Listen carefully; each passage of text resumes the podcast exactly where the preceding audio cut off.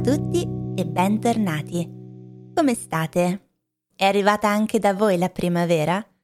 Qui da me, nel nord della Germania, è per me praticamente estate. Oggi ci sono... Vediamo. Wow, oggi ci sono quasi 20 gradi. Incredibile, vero? Oggi è il 25 marzo, è venerdì. C'è un sole fortissimo, il cielo blu però devo dire che piace anche a me, che di solito odio il caldo, ma il sole è caldo e l'aria è fresca, il cielo è blu e gli alberi si stanno riempiendo di fiori, quindi è un bel periodo dell'anno. È giusto quel periodo per me tollerabile in cui non fa più freddo, non fa ancora un caldo infernale, ci sono i fiori ma non ancora così forti da scatenare la mia allergia. Io ho una terribile allergia per tutte le piante, l'erba, i fiori, eh, nello specifico graminacee e polline. So che in tanti mi capirete perché è una cosa molto comune e devo sempre prendere eh, una medicina per almeno 3-4 mesi durante il periodo estivo mi viene raffreddore, eh, gli occhi rossi, gonfi, pieni di lacrime e soprattutto l'asma, che è la cosa peggiore. Ecco uno dei motivi per cui non mi piace l'estate e sono molto più una fan dell'inverno.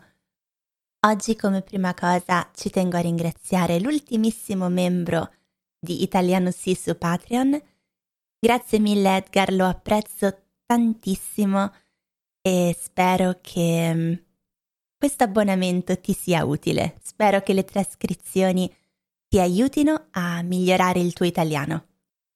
Se ascoltate i miei podcast, se pensate che siano utili, se il vostro italiano sta migliorando grazie a questo podcast, allora vi chiedo, se potete, di darmi una mano, di sostenermi con un piccolo contributo economico, perché potrebbe fare una grande differenza e darmi l'opportunità di ampliare i miei progetti, continuare a fare quello che faccio e mm, poter dedicare sempre più del mio tempo a questo lavoro. Inoltre anche da un punto di vista di motivazione personale. Chiaramente sapere che qualcuno è così coinvolto in quello che faccio al punto da voler partecipare attivamente con una donazione, mi dà una fortissima motivazione a impegnarmi. Ed è probabilmente il motivo per cui finora non ho mai saltato neanche una settimana. Dunque, come potete fare per aiutarmi e darmi il vostro sostegno? Dovete andare nella mia pagina Patreon, di cui trovate il link nella descrizione della puntata oppure cercando Italiano Sì su Patreon. E lì potete scegliere tra tre abbonamenti diversi che costano rispettivamente 1, 2 o 3 euro. Con l'abbonamento da 3 euro riceverete tutte le trascrizioni del podcast e degli audiolibri che ho pubblicato e pubblicherò, più lunga lista di parole e espressioni difficili tradotte in inglese, e nel caso degli audiolibri anche esercizi di comprensione alla fine di ogni capitolo. Con l'abbonamento da 2 euro al mese riceverete tutte le trascrizioni e l'abbonamento da 1 euro in realtà non ricevete nulla a parte poter ascoltare la puntata del podcast con un giorno d'anticipo rispetto agli altri, ma si tratterebbe comunque di un gesto simbolico in cui mi mostrate di volermi dare il vostro supporto, quindi apprezzo qualunque decisione voi prendiate.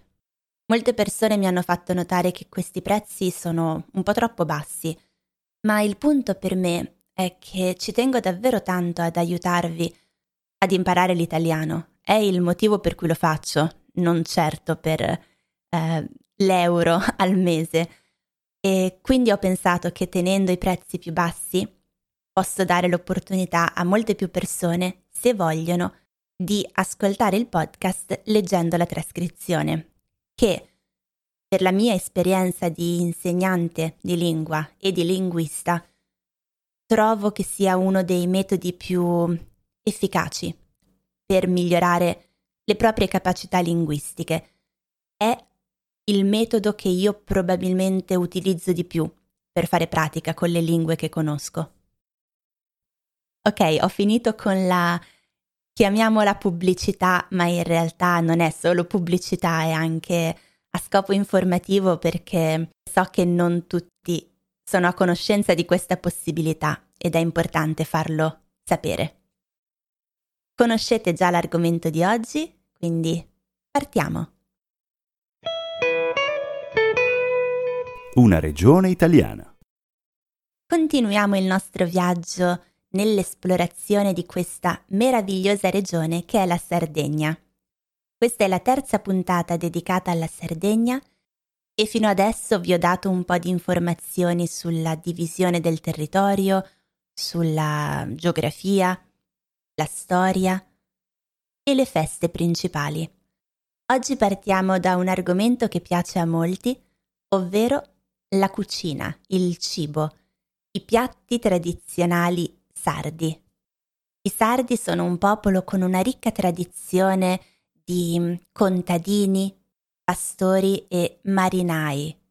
I contadini sono quelli che lavorano la terra, che si occupano di agricoltura, che coltivano le piante, la verdura, la frutta. I pastori sono quelli che si occupano degli animali, delle pecore, per esempio. E i marinai sono quelli che stanno nel mare sulle barche e pescano i pesci. La cucina risente molto di questa tradizione e infatti i piatti sono spesso basati su ingredienti semplici.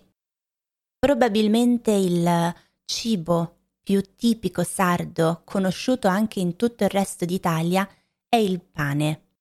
In particolare due tipi di pane, che si chiamano pane carasau e pane fratau. Anche io che sono cresciuta in Lombardia, ho spesso mangiato in casa dei miei genitori il pane carasau, che è molto diverso da qualunque altro tipo di pane presente in Italia. Come è fatto il pane carasau? Ha una forma di disco. Disco è proprio come un disco musicale, un LP, quindi ha una forma di disco molto sottile ed è croccante. Quindi non c'entra nulla con il classico pane soffice che si può tagliare, morbido. No. Non saprei farvi altri esempi di altri tipi di pane simili al pane carasao, perché se guardate un'immagine vi può ricordare un po' una piadina eh, o una tortiglia, per esempio, ma in realtà no, è molto diverso perché eh, la piadina, la tortiglia sono comunque morbide, le puoi piegare. Il pane carasau no. Se provi a piegarlo, lo spezzi. Capite la differenza? Piegare significa che puoi eh, girare un lato del pane e il pane rimane intatto, rimane intero, non si spezza. Invece il pane carasau si rompe, si spezza, viene diviso in tanti pezzi. Questo significa che è un tipo di pane adatto ad essere conservato per un lungo periodo, non va a male. La parola carasau deriva da un verbo sardo che è carasare, che significa tostare. Tostare forse potete capire che cosa significa perché tostare, toast, pane tostato e infatti questa procedura che si chiama carasadura, carasadura, è una procedura durante la quale il pane viene messo di nuovo nel forno per cuocerlo un'altra volta e questa seconda cottura lo rende croccante. Come mangiamo il pane carasao? Io con la mia famiglia l'ho sempre mangiato come accompagnamento ad altri piatti al posto del pane normale, quindi per esempio con eh, la verdura, il formaggio. Ma si può anche mangiare in altri modi, per esempio un modo abbastanza tipico è quello di usare questo pane carasau come una bruschetta e quindi metterci sopra pezzetti di pomodoro, olio, sale e basilico magari. È anche possibile fare la pizza con questo pane, ovviamente una pizza molto leggera e molto sottile. Poi si può utilizzare all'interno di zuppe. Noi molto spesso nelle zuppe mettiamo i crostini, che sarebbero dei piccoli pezzi di pane tostato.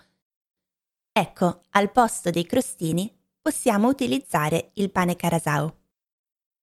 Poi c'è un altro pane che si chiama pane fratau, che in realtà sarebbe una ricetta che si fa con il pane carasau. Per fare il pane fratau bisogna prendere il pane carasau, il sugo di pomodoro e il pecorino sardo.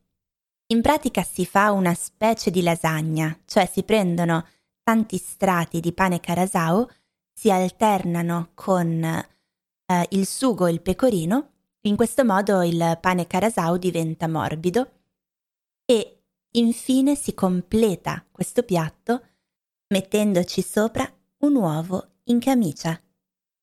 L'uovo in camicia sarebbe in inglese um, il poached egg. Ora mi è venuta davvero voglia di mangiare il pane carasao che non mangio da anni, ma non so se sarà possibile trovarlo in Germania. Chiedo alla mia ascoltatrice e conoscente, Benita, fammi sapere se per caso tu l'hai mai mangiato o se si trova da qualche parte. Passiamo a un altro piatto tipico sardo, che si chiama fregula. Questo è un tipo di pasta, perché ovviamente siamo comunque in Italia, quindi la pasta rimane uno dei uh, piatti principali. In particolare, la fregula è un tipo di pasta di semola e si ottiene in questo modo. Si fa l'impasto della pasta di semola e si producono delle striscioline, delle strisce, dei piccoli rotoli. Poi questo rotolo viene tagliato in tanti piccoli pezzi formando delle piccole palline. Questa è la base e poi ovviamente ci sono vari modi per condire questa pasta. Uno dei condimenti più tipici per preparare la fregula è quello di vongole. Le vongole sono un mollusco. Il mollusco è un animale che si trova dentro il mare. I molluschi sono dentro delle conchiglie e le vongole sono uno di questi molluschi. In inglese la vongola sarebbe clam. Un altro piatto tipico viene dalla zona della Gallura, che è una zona della Sardegna che si trova a nord. E il piatto tipico della Gallura è la zuppa gallurese, detta zuppa cuata in uh, sardo. Non avevo mai sentito parlare di questa ricetta, ma guardando le immagini mi ricorda molto le lasagne. Però sono fatte con degli strati di pane. Allora, bisogna prendere del pane raffermo, cioè pane eh, non più fresco, del pane secco. Per ottenere il pane raffermo bisogna lasciarlo fuori per, credo, una giornata. E si mette in una teglia, cioè in un contenitore, come quello delle lasagne, degli strati di questo pane raffermo inumiditi, cioè bagnati, con del brodo di carne e poi si mette sopra del formaggio grattugiato, che può essere grana o pecorino. Leggo anche che si possono aggiungere delle spezie come per esempio menta, prezzemolo, cannella, noce moscata. Direi che sembra una combinazione di gusti abbastanza particolare, ma sono molto curiosa. Poi, dopo aver fatto questa composizione a strati, si mette la teglia nel forno e si fa cuocere. Ovviamente al posto del pane raffermo si può anche usare il pane carasau. Oltre alla fregula di cui vi ho parlato poco fa, c'è un altro tipo di pasta tipica sarda molto famosa che si chiama l'origittas ed è originaria di Morgongiori, che è un piccolo paesino di circa 700 abitanti, che si trova nella provincia di Oristano. Questa pasta, l'origittas, è abbastanza particolare perché si prepara attorcigliando. Parola difficile, cerco di spiegarvi cosa significa. Si prepara attorcigliando due fili di pasta creando una treccia. Allora partiamo forse dalla parola treccia. La treccia è per esempio un tipo di pettinatura che possiamo fare con i capelli. Se prendiamo tre ciocche di capelli e le attorcigliamo con le dita, otteniamo una treccia. Ed ecco anche spiegato il verbo attorcigliare. Attorcigliare che suona così difficile in italiano, ma in inglese è semplicemente twist. Quindi si prendono due fili di pasta e si attorcigliano insieme, creando questi uh, pezzetti di pasta attorcigliati, che poi vengono conditi con un sugo di pollo e pomodori. Il che mi sembra molto particolare perché non mi vengono in mente altre ricette di uh, pasta in Italia fatte con il pollo. Di solito pollo e pasta non vanno bene insieme in Italia. Un altro alimento molto famoso che viene dalla Sardegna è la bottarga e la bottarga si ottiene dalle uova del pesce. La bottarga sarda viene anche chiamata oro di Sardegna. Questo perché si tratta di un alimento molto ricercato, raffinato e con un costo abbastanza elevato. Non ho mai provato la bottarga, non saprei dirvi esattamente che sapore abbia, ma ha probabilmente un sapore molto forte. Si usa in cucina spesso come condimento sopra la pasta o sopra le verdure. Un altro piatto tipico sono le panadas, che è un impasto fatto con la farina di semola di grano duro, olio, acqua e sale. Poi viene steso, si mette all'interno di un contenitore di metallo o di terracotta. Viene riempito con ingredienti di vario tipo, come carne, patate, carciofi, pomodori secchi, oppure anche pesce. Poi viene chiuso sempre con questa pasta e si ottiene in pratica un tortino e poi viene cotto al forno. Infine ho trovato quello che è probabilmente il dolce più famoso in Sardegna, che si chiama pardulas. Come composizione è un po' simile alle panadas, perché le pardulas si ottengono con una sottile sfoglia fatta di strutto, farina di semola e acqua, che viene stesa, riempita con un impasto a base di ricotta, uova, eh, zucchero e coperta di nuovo con la sfoglia sottile e poi cotta al forno. Questo è probabilmente il dolce più diffuso in tutta la Sardegna. Ogni zona ha la sua variante e la sua ricetta particolare. Altri dolci sono cebadas, che anche questo è fatto da una sfoglia sottile ripiena di formaggio e um, aromatizzato con scorza, cioè buccia, di arancia o di limone e infine coperto di miele. Questi sono i piatti uh, più importanti che ho trovato, ma sicuramente ne esistono altre centinaia che non conosco. In Sardegna inoltre vengono prodotti tre formaggi DOP. DOP è l'acronimo per denominazione di origine protetta.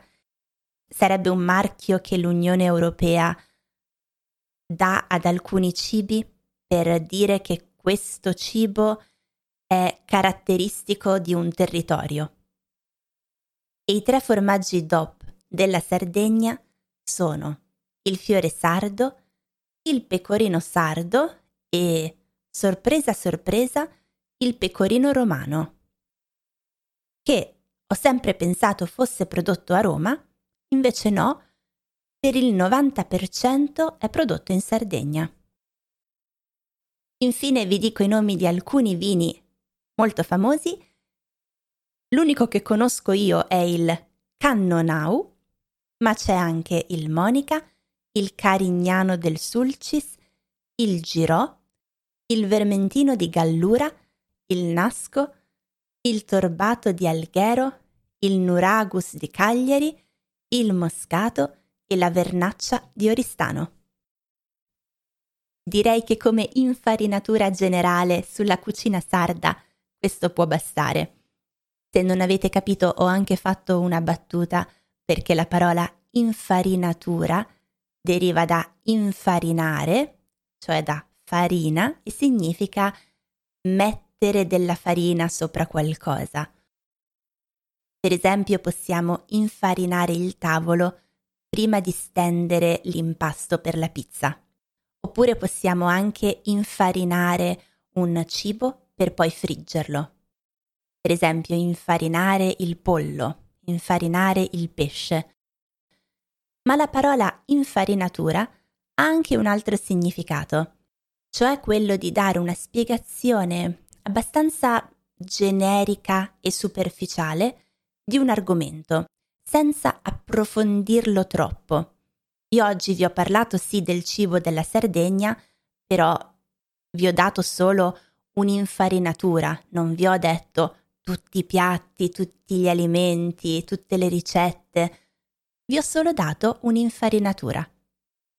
E la prossima volta vi darò un'infarinatura su alcune curiosità che hanno a che fare con la Sardegna. Se la puntata vi è piaciuta, fatemelo sapere mandatemi un feedback, scrivetemi a info-italianosi.com. Auguro a tutti voi una bellissima settimana e ci sentiamo presto.